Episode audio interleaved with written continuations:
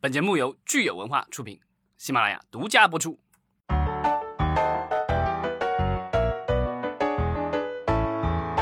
欢迎大家收听新一期的《影视观察者》啊，我是老张。Hello，大家好，我是石溪。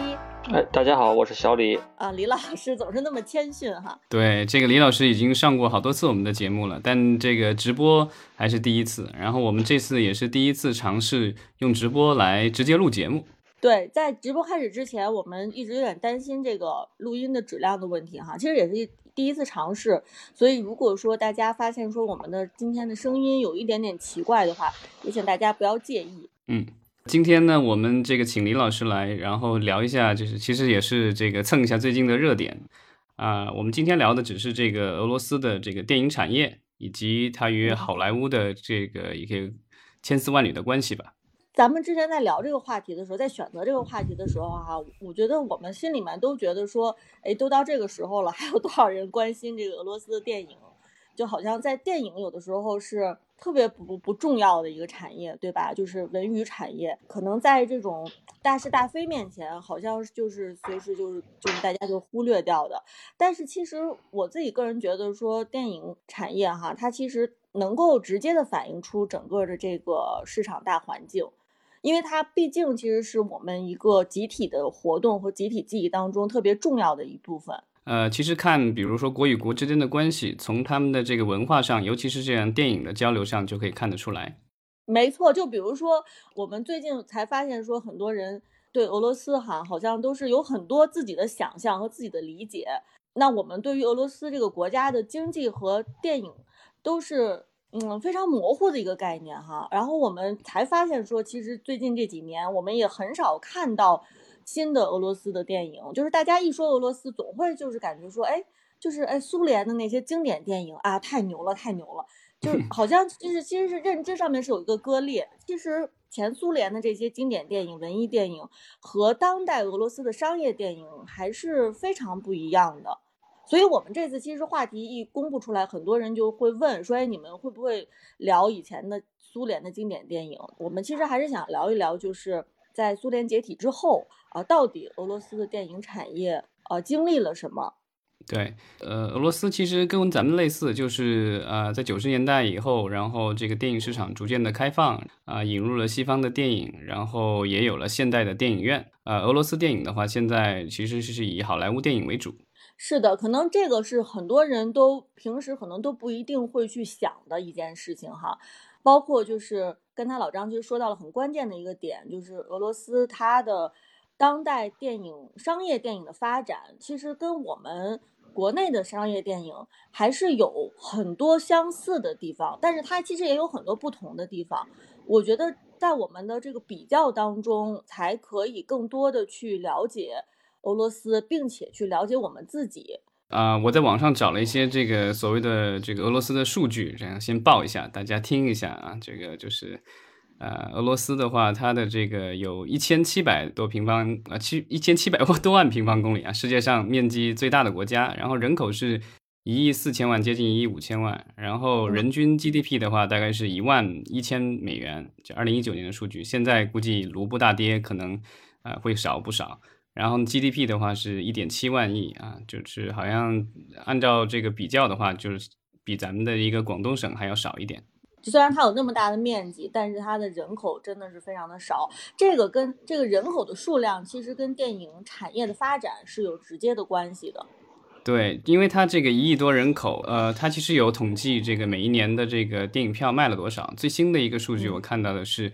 啊、一年是不是呃一亿四千五百万人次的这个观影，这个基本上就是人均一次，这个跟咱们国家其实比较接近了。咱们国家其实也就一出头吧，因为一年咱们也就卖十几亿张票，这在疫情前我记得是三亿、十四亿的样子，然后这个也就平均到一人就一张票一年，所以其实就是这个观影频次可能跟咱们国家可能类似，然后呃也有说这个就主要的观影的这个人群的年龄啊、我看也是在二十五到三十四岁，这个就是呃也算是比较年轻了。这个就是其实就会影响到它的这个类型了。待会儿咱们会聊到它的这个电影的一些类型啊之类的，其实跟咱们有一些相似之处。说实话，就是老张，你刚才说的这些数据，可能是我真的是为了准备这次节目才第一次，就是去仔细的考虑这些数据它到底的意义是什么。包括你刚才说的这个，呃，国民生产生产总值啊，它的经济状况，啊，以前好像很少去真正去考虑说俄罗斯的经济情况怎么样。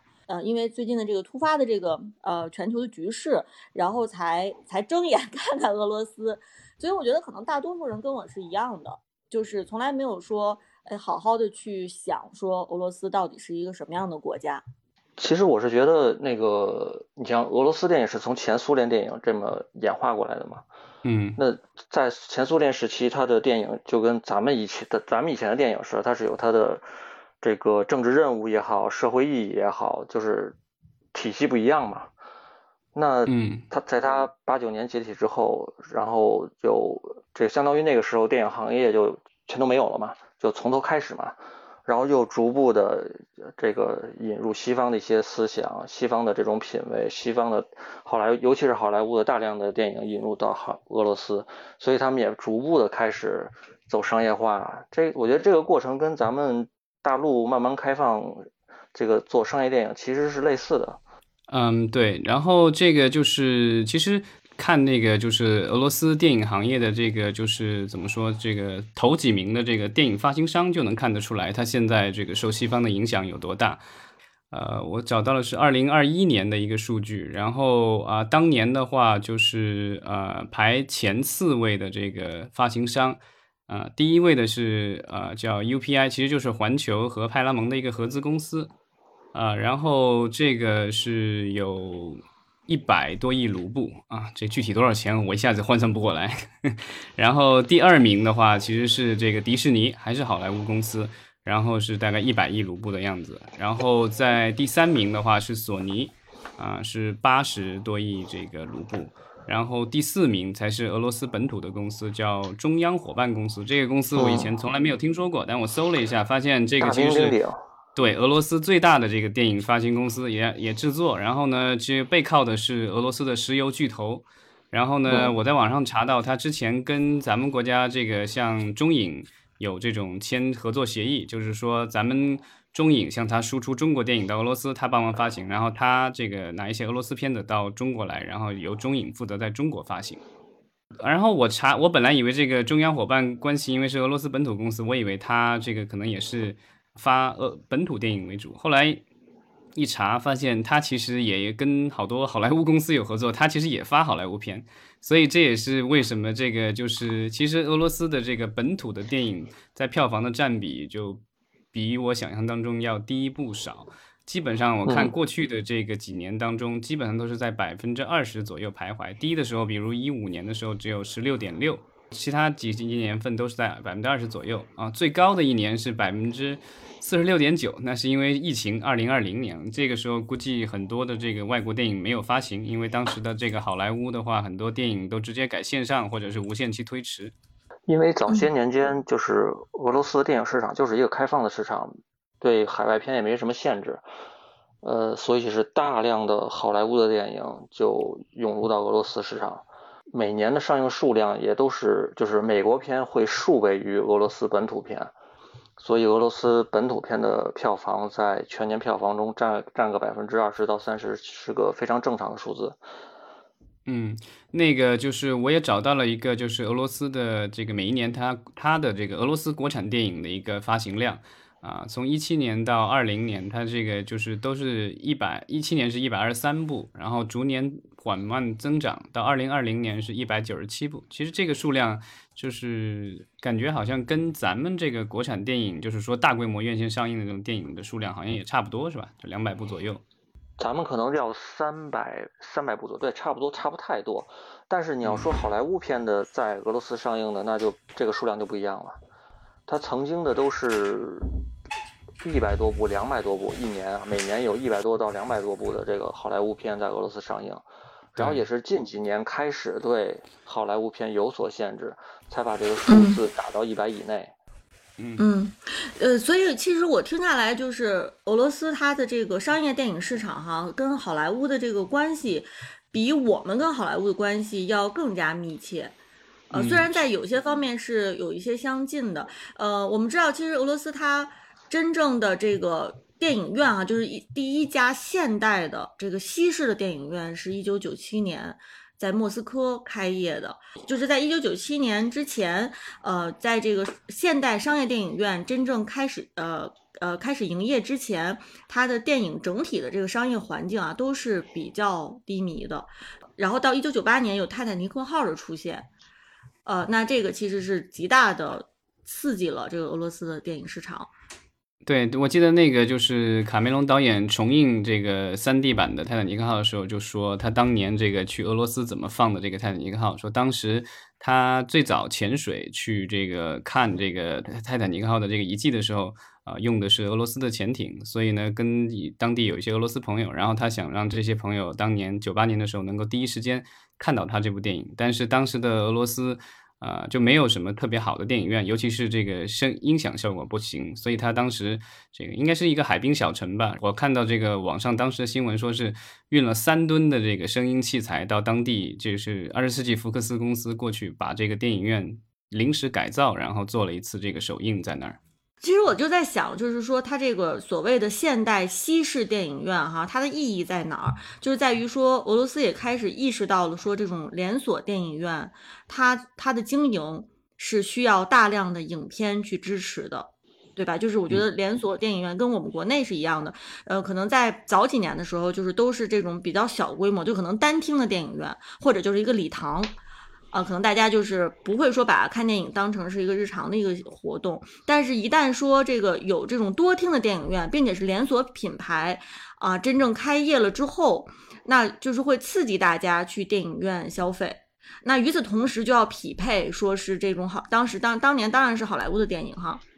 就是好莱坞电影，比如说每周都有上映，那大家才会养成这个观影习惯。嗯，像咱们。今年其实，在讨论这个呃中国电影的时候，经常会说到说一个就是全国的这个荧幕数量，另外一个就是说大家是不是已经养成了这个观影习惯了。所以我们看就是说，其实最早俄罗斯它的这个呃，就是尤其是苏联解体之后哈，大家养成去电影院观影的这个习惯，最早其实也是来自于这个好莱坞影片。对，这个就是我觉得可能就是呃，怎么说呢？影院的这个升级，然后给大家带来更好的这个声音和画面的享受，这样的话，大家才会更愿意去掏掏钱去买电影票看这些呃作品。是的，而且是买那么贵的电影票。对我，我看到说这个就是九十年代，这个当时说《泰坦尼克号》在莫斯科就只有一家电影院放，独家放了一个月，然后当时电影票好像是十几美元。你想九十年代的十几美元，在俄罗斯，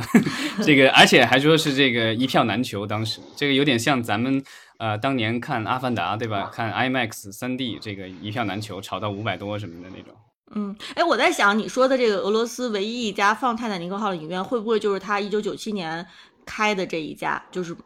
呃，就相当于是呃俄罗斯唯一一家西式电影院，是开在莫斯科。当然我没有，我没有考证啊，我没有考证。但是我在想，因为你提到了说，呃，莫斯科只有一家影院在一直在放这个《泰坦尼克》嘛，所以我想有可能是这一家就是条件最好的，就是最现代化的电影院在放这个《泰坦尼克》。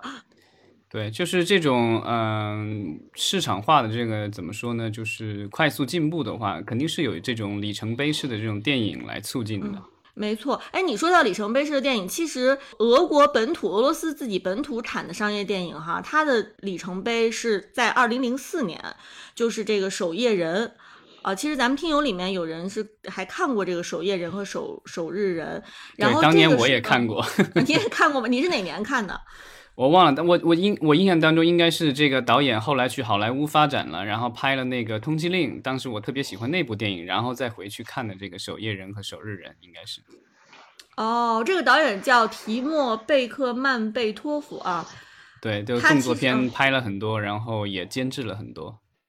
嗯，而且他最后还是去好莱坞发展了，是吧？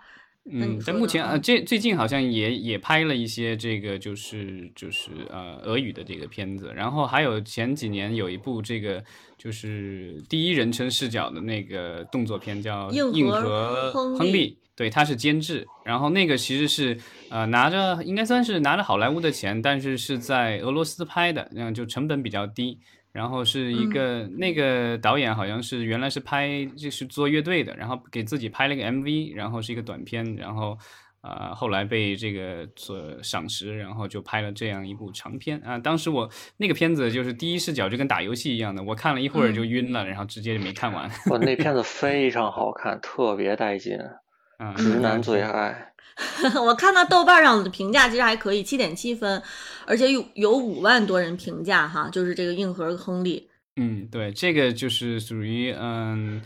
这些年来，就是可能引起大家注意的吧，因为其他的一些这个俄罗斯电影可能传播范围都有限。嗯，其实我们可以看，就是呃过去的这个大概二十年，从我看的网上有的数据是从零二年到啊二一年，呃每一年的这个俄罗斯的这个票房冠军。二零年二啊零二年的时候是这个《少数派报告》斯皮尔伯格电影，然后再后一年是这个《终结者三》，然后到零四年就变成了这个《守夜人》，这个是里程碑里程碑式。然后零五年的话是这个也是俄罗斯的一个呃战争片，叫《第九军团》吧，这个。然后，但是在之后的话，这个好像俄罗斯电影就这个第一名的宝座就让出去了好多年。之后的都是《加勒比海盗》啊，《马达加斯加》、《阿凡达》啊，又回到好莱坞电影了。然后一直到二零一三年才有这个《斯大林格勒保卫战》，这个也是战争片，在一三年的时候夺得了这个票房冠军。但接下去的几年啊，也都是这个好莱坞电影。然后一八年好像是这有一部，我不知道具体这个翻译的是叫什么，它叫三秒钟，这个应该是一部俄俄罗斯电影。然后之后的几年的话，啊，一九、二零、二一，现在看好像都都是这个就是好莱坞电影啊。二零年的那个可能是一个俄罗斯电影，但是现在二一年的话是那个毒液。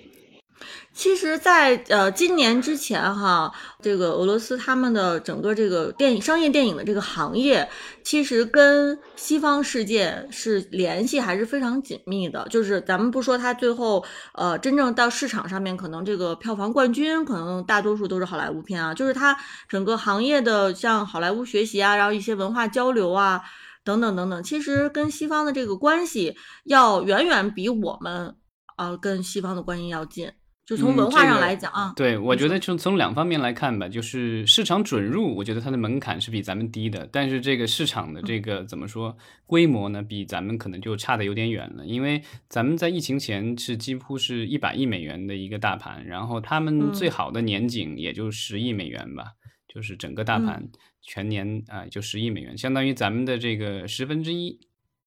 嗯，所以可不可以这么说啊？就是好莱坞其实是。特别重视我们这个市场的，因为我们人这个市场由于人口红利嘛，所以特别庞大，是好莱坞特别重视我们。但是对于俄罗斯来说，它其实是特别重视好莱坞的，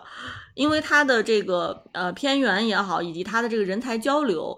它其实都是呃，就是对好莱坞其实都是这个望其项背的。对，然后其实俄罗斯的这个电影行业的话，它其实也是想啊能够。怎么说呢？让国产电影啊更蓬勃发展一点，然后呢，他也其实希望本土的电影行业能够发展的更好，啊，但是因为他的这个他是这种市场经济嘛，然后也没有这个所谓的配额，所以呢，他其实也想了其他的一些办法，啊，比如说他想限制这个好莱坞电影的这个所谓的大量的这个呃入侵他的电影院吧，所以呢，就想出了这个就是。其实跟咱们类似，收一个费用，因为呃，俄罗斯虽然就是没有这个配额，但是它电影上映的话，好像是是每一个电影上映都需要有一个许可证啊。正常来说的国产电影，它的这俄罗斯国产电影都很便宜，但是如果是进口片的话啊，它其实是要交一个相对要贵一些的这个所谓的这个许可证费。然后呢，呃，如果这个票房超过一定的这个数量的话，它还要这个，这跟咱们的那个就是叫。专资办收的那个钱，电影专项基金那个收的钱一样的，这好像是百分之三到百分之五得收这个钱。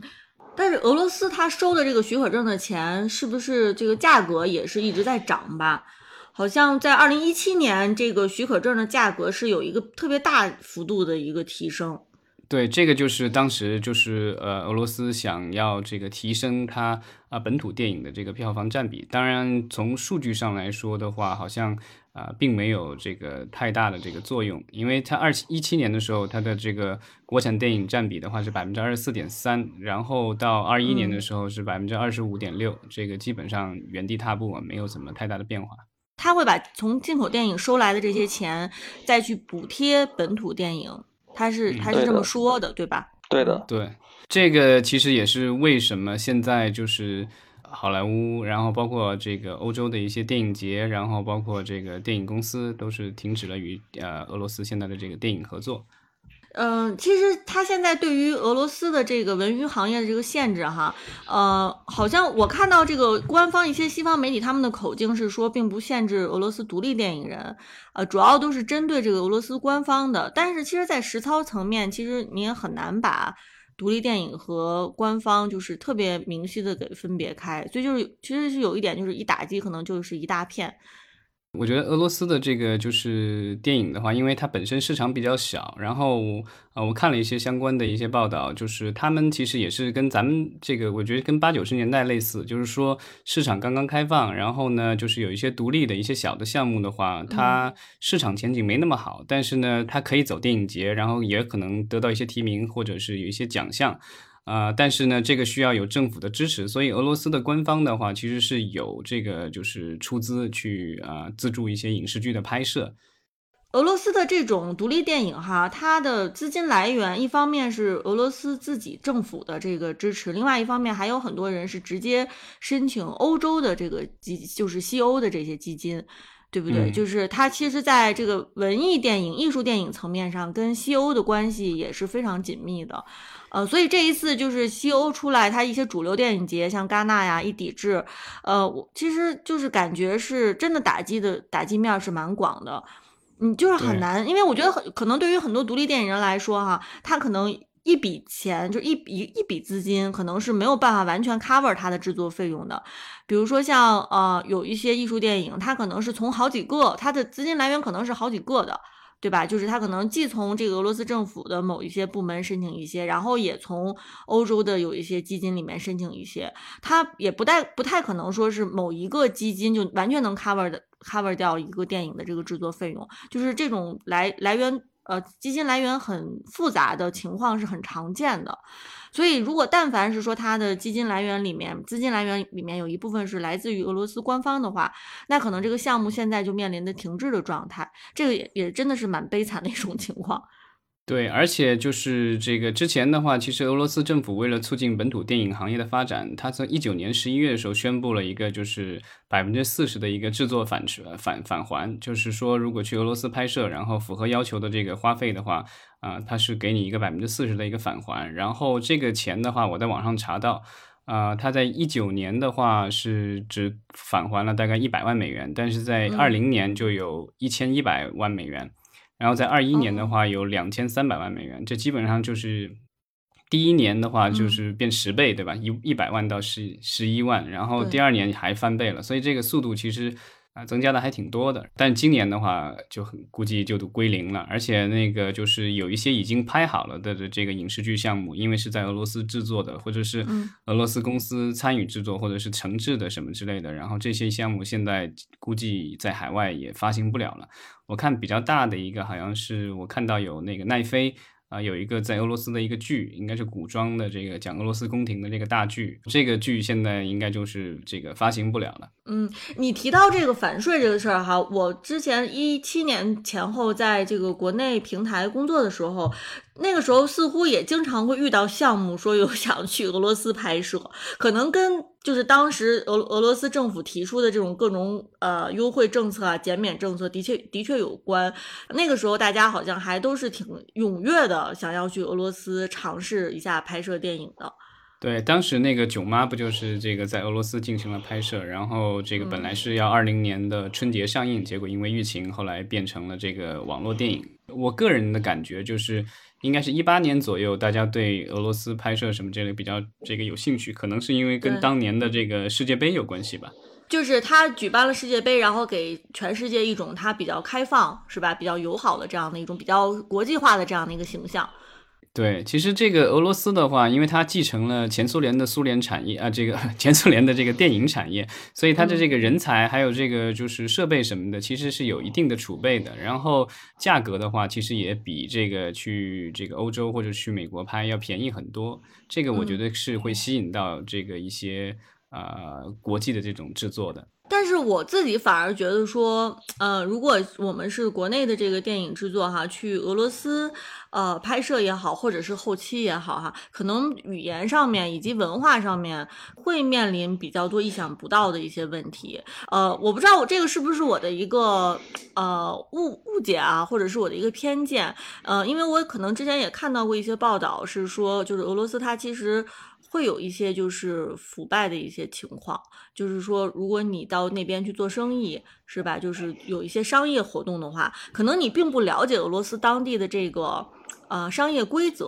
然后他们可能也有很多潜规则。所以我在想说，如果我选择去俄罗斯的话，我可能至少是还是需要雇这个中间人。当然，你能不能相信这个中间，这个这个 agency 哈，你能不能相信他也是一个问题。另外就是，毕竟我们就是能说俄语、能讲俄语、能。非常懂俄罗斯文化的这个，呃，电影从业者是非常少的啊，不像是比如说我们其实呃，在过去这么多年内，有很多的这个从英美留学回来的留学生哈，进入电影行业，就是对英美的这个文化其实是比较了解的，语言也更通一些，啊，但是你如果去俄罗斯的话呢，我觉得，呃，表面上看起来可能是它的各种优惠政策，会觉得说啊。便宜了，但是真具体实施的时候，可能有很多意想不到的你需要付出的这个代价 和费用。嗯，但是这个就是这个有句话不说嘛，这个钱能解决的事情就都不是事情。所以那个其实去，因为我之前这个有有这个就是原来的这个同事什么的，他们有去俄罗斯拍摄的，然后。啊，那儿的一个好处就是说，基本上你愿意花钱的话，基本上什么样的地方都能租得到。当然，就是从现在看起来，当年如果有人有幸去过这个俄罗斯拍摄啊，我觉得还是蛮幸运的。因为从今年开始，尤其是说疫情之后吧，就是其实去海外拍摄，拍到一些异域风情，已经是变得非常非常困难了。你更不要说，就是是今年又在这么混乱的一个国际局势下啊。所以我是觉得说，当年就是早几年哈。一七一八年，如果有人真的到呃东欧或者俄罗斯去拍过电影，我现在想起来觉得还是很羡慕的。就是至少他们可到当地去感受过当地拍电影的这个文化是什么。嗯，我觉得这样的机会可能在未来不一定会很多了，是吧？嗯，然后其实咱们跟这个俄罗斯的这个电影交流的话，这些年一直都没有断，尤其是现在还有一带一路啊类似这样的政策，所以呢，其实。呃，最早开始是就是这个李老师可能比较熟，这个就是有一些 P 片什么之类的，就是进入到国内，然后后来有过这个几部卖还卖的不错，对吧？虽然可能不像好莱坞片那样卖多少亿，但是几千万的票房对于这个俄罗斯这种就是小语种的电影进入到国内的话，已经是很不错的成绩。所以当时这个这几部片子啊票房不错了以后，其实有大量的这个俄罗斯的这个电影公司和电影人。啊，都想跟国内合作，然后其实也宣布了一些项目。当然，这个就是，呃，怎么说？呃，雷声大雨点小，就是最终成型的，然后面试的这个项目不是特别多。嗯，其实从俄罗斯电影产业来说呢，他们受这个。国际环境，尤其是经济环境的影响还是非常多的。就比如说，像这个二零零八年金融危机的时候，其实俄罗斯这个电影产业是出现了略微的一些倒退，对吧？还好，就是二零零九年的时候，由于这个三 D 电影的出现，我相信就是《阿凡达》的出现，就是让俄罗斯的这个商业电影市场啊，其实虽然说有少许倒退，但是还是坚持住了。呃，但是到了这个二零一四年的时候，由于西方的这个制裁，它的卢布是大跌吧。所以又导致它的这个电影市场是比较萎缩的，所以我觉得这这个俄罗斯电影市场哈，它好像的确是跟这个经济环境是更密切的，因为可能也是跟俄罗斯它的本身的国际地位和它的呃政治经济情况有关，因为它可能是受到国际外围的影响是总是特别大的，就是对它的这个电影产业冲击其实还是。呃，蛮直接的，它不像我们呃中国的这个电影产业哈，我觉得是这么多年来循序渐进在做国产替代也好啊，其实是比较稳健的一个增长。对，咱们现在这个国产的替代率已经到百分之八十了嘛，这个应该就是已经超 超额完成任务了。这个主要是中国这个电影市场够大呀，咱们很多就内部消化就好了。那俄罗斯人口也不多，银幕也不多，然后它的海外。出口就是主要一些独联体国家，然后能收回来的钱也也不多，就导致它这个发展很有限，嗯，很难。啊，对这个，其实刚才咱们聊了半天那个票房数据什么的，有一个比较补充的，就是我发现比较有意思。之前我这个研究这个话题的时候，之前我还不是那么了解，因为咱们知道，就是说这个美国的票房，一般来说北美票房，因为是美国和加拿大绑在一起的。然后这个俄罗斯的话，其实它的这个票房统计也是俄罗斯加这个就是独联体国家，其实就是这个前苏联的这个范围内统一的。之之前咱们算的这个一人一票的这个有可能这个不太准确，因为这个就是独联体国家，可能其他国家的人口还没加进去呢，所以就是如果按照那个算的话，其实可能就不到一人也一年一次了。嗯，但是我觉得这两天我看到有一个新闻比较有意思，因为之前就说了这个好莱坞的几大公司。啊，都暂停了跟俄罗斯的这个电影合作，然后新片都不发了，然后这个很多片就是整个整个发行都停下来了。但是就是在俄罗斯国内，似乎好像并没有对这样一个就是所谓的抵制有太多的这个反响。但是这两天又出了另外一个新闻，就是众多的游戏公司因为这个苹果的这个应用商店啊，然后谷歌应用商店关了，然后这个在俄罗斯关掉了，然后这随之带来的是这个游戏没法下载了。然后很多的这个游戏公司的这个服务器也这个把这个俄罗斯给屏蔽掉了，所以这个俄罗斯的很多年轻人都开始在网上在骂了。这个就是可能可能年轻人对游戏比对电影更在乎一些。是的，就是所以回到我们最开始说的嘛，就是其实可能电影产业哈，它到底这个是它到底这个时候到底还重不重要？就是你即便可能没有这么复杂的国际国际局势，电影产业本身也是在走下坡路，它可能本身吸引年轻人方面也出现了问题，那更别提就是外围环境如果一出现这个变动的话，可能电影就是这个衰落的更快吧。嗯，就是更极端一些，更剧烈一些，这样。对，我觉得就是在这种困难时刻的话，可能就是这个行业，其实从产值上来说什么的，可能都是无关紧要，而且，啊，普普通人的话不看电影不会怎么样，对吧？没饭吃那个才更更怕。对，就像实习刚开始说的，就是现在有很多。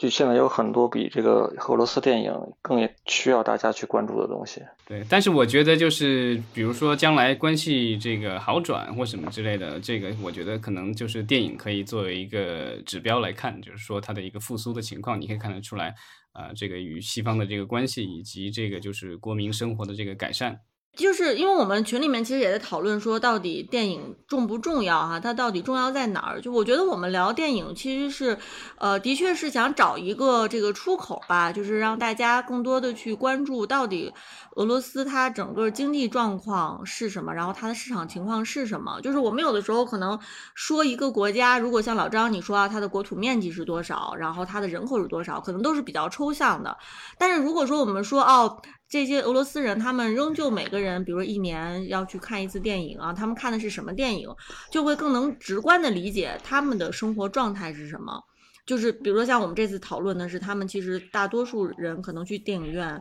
还选择的是好莱坞片，是吧？那其实也就说明他们的这个跟西方的这个联系，从文化上来说，其实是非常紧密的，呃，比我们跟好莱坞的联系要更紧密，要紧密的多。对吧？我们可能现在大多数人对好莱坞已经都是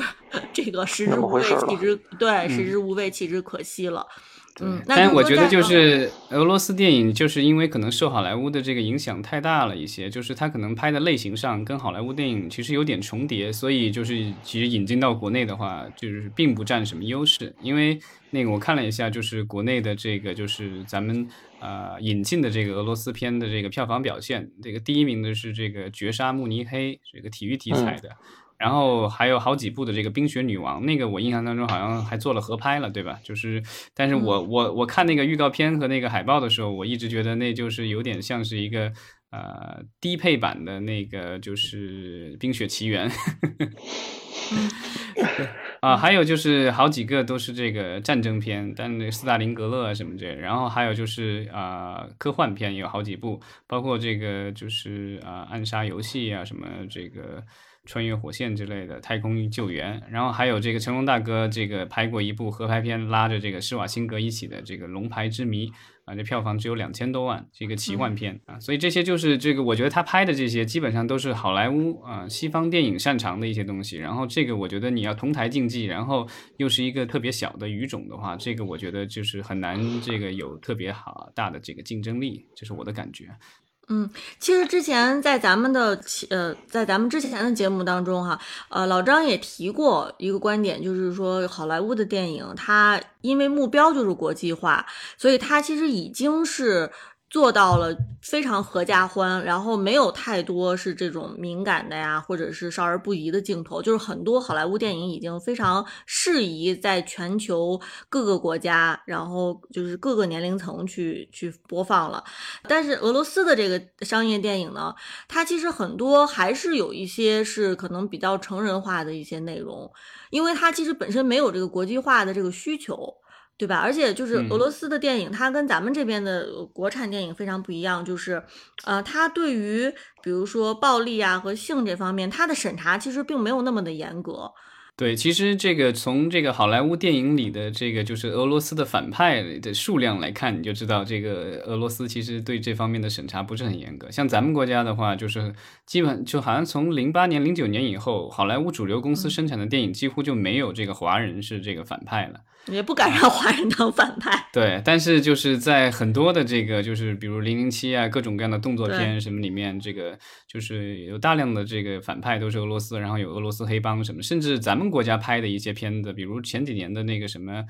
呃，我的爷爷是特工什么的，这个就是类似这样的设，这个设故事设定在这个中俄边境什么这些都有出现这个俄罗斯黑帮这种什么这，所以就是这些呃呃好莱坞的这些很多的电影其实都在俄罗斯有上映，然后其实也没有受受到过什么样的审查，好像我印象当中他们受到审查的一般都是这个跟领导人有关的，就是现任领导人或者是。啊，以前的领导人，这个就是有有一些这个关系的这个 电影的话，可能会受到一定程度的这个禁映，但是这个数量肯定是比咱们国家这个要少很多了。嗯，所以就是他在俄罗斯能上映的电影价值观方面哈，还是相对来说比较多元和开放的。这些电影你要是拿到中国来上映的话，它可能本身的这个。呃，对价值观评判的标准就不一样。少量的俄罗斯电影，它可能是比较适宜说拿到咱们国内去上映的，呃，但是大多数可能它如果有一些暴力镜头啊，或者有一些这个尺度比较大的镜头，它可能还要再去剪辑什么的，呃，所以可能也并不一定适合在咱们国内进行传播。所以这就是为什么我们其实对俄罗斯电影，就是就是当代这这个商业电影哈，真的是知之甚少。对，然后之前尝试过的几次合拍啊，然后都不是特别成功，啊，包括咱们说的那个什么成龙大哥的《龙牌之谜》，还有一个叫什么《战斗民族养成记》，这个也是个续集。养成记。对，那个好像只有九百多万的票房吧，就是这个。但是好像今年春节档本来要上的这个就是《超人一家人》，我在网上看，好像这片子其实是疫情期间去俄罗斯进行了取景。这个我不知道，就是有没有这个俄罗斯公司参参与这个联合出品啊？这个我现在没有找到相关的这个信息。呃，其实咱们今天这个录音的时间哈，已经就是我们三个人聊天的这个时间也差不多了。然后我看咱们其实有几位听友一直呃在线上，呃，如果你你们二位没有什么想要再聊的话，咱们可以看看听友里面有没有想上来呃跟我们做个互动的。咱们那个听友弥勒，他在这个咱们的交友群里，他发了一个这个数据啊，我我给大家念一下，跟俄罗斯有关的，就是说这个一八年的时候，俄罗斯向海外出出口了五十七部他的这个俄罗斯国产电影，然后呢，啊，当时的这个总票房在海外有三千万美元，然后呢，观影人次有五百八十万，然后当时啊，中国已经成为了俄罗斯海外电影的这个最大的一个市场，贡献了将近百分之六十的海外票房，这个基本上就说明。啊，没没输出到这个太太远的地方了。刚才有朋友说，这个一个俄罗斯片叫《忠犬帕尔马》，好像也即将跟大家见面了，看看大家能否野性消费、野性观影。野性观影是吗？报复性观影是吧？这个嚼着俄罗斯巧克力，俄罗斯电影。我发现就是就是有些东西，他说他是俄罗斯什么东西，最后你发现。嗯，它不一定是在俄罗斯造的，比如这个电影行业的这个俄罗斯大臂，对吧？摇臂，这个拍很多的这个马戏啊，这个就是这种追逐的戏，都要这个就架在这个架在车上拍，对吧？然后那个那很有名的这个器材，然后我以前一直以为它是俄罗斯产的，后来遇到一位这个对器材很有研究的老兄，他告诉我这是乌克兰产的，这前苏联的这个，呃以前叫俄罗斯大臂没有错，但现在这个已经是属于乌克兰的一家企业了。我看到有一个有一个朋友举手要发言了，你再举一下，我好像啊，已经上来了，上来了，哎，感谢在大周六的这个晚上还听我们这个节目啊。哦，对，因为前面因为是周末嘛，前面在跟同学在吃饭，然后就比较晚，所以说只能前面只能一直在听，所以没有办法发言。而且我觉得既然开了这个直播的话，也听了节目有段时间吧，也想有这个机会总是要想利用一下。对你有什么想表达的，可以借着这个机会充分的表达。从我的印象里面，我们可能是我这个年代的人，可能是对前苏联电影的印象更深刻一点吧。然后，例如像一些经典的老的电影，呃，什么《莫斯科不相信眼泪》啊，然后《办公室的故事》，还有那个意大利人在俄罗斯的奇遇，其实给我小时候印象很深刻，因为它的十分有有趣，而且艺术性也有。还有什么两个人的车站吧，我觉得还看得挺感动的。相反，随着前苏联解体之后吧，只有呃，到了俄罗斯，到了就是叶利钦啊，一直到普京这个。反而感觉跟俄罗斯有些脱节了，对他们的那些文化产品并没有特别深的印象。国内好像也没有特别的像以前一样，呃，可能给放很多在电视上放很多的关于俄国题材的一些电影，反而是只有我记得，冯巩有一部啊，《狂吻俄罗斯》啊，对对，狂吻狂吻俄罗斯，这九十年代在俄罗斯拍的片子。是的，是的，那部反而让我感觉还比较有趣。记得当时说什么什么，他们有一个有一些镜头，我记得就是哈拉少嘛，就是关于哈拉少开了一些小玩笑，然后还说什么在他们那边可以卖核弹之类的。那个时候的玩笑尺度还是挺大的哈。对，在这之后好像就直到两千年之后，直直到守夜人跟守日人的出现吧，据说是当时的一个小爆款，然后全球市场的反馈都不错，然后当时我还买了 DVD。也是有好像跟有些超能力有关的，因为我个人也比较对这种兴题材比较感兴趣，所以就看了一下，确实还可以。我记得第一部还可以，反而是守日人吧，守日人我感觉就跟第一部相比的话差了一点。对这种奇幻题材的、奇幻动作题材的这种跨越国界，相对会容易一些。呃，从这部之后，然后再到时间推移的话，那之后好像就。呃，对俄罗俄国的电影，只能是从呃奥斯卡的提名名单里面看到他们有些文艺片获得了一些提名，最佳外语片的提名，例如说像无呃前面说到《李维坦》，还有那个《Loveless》，叫无爱可恕吧。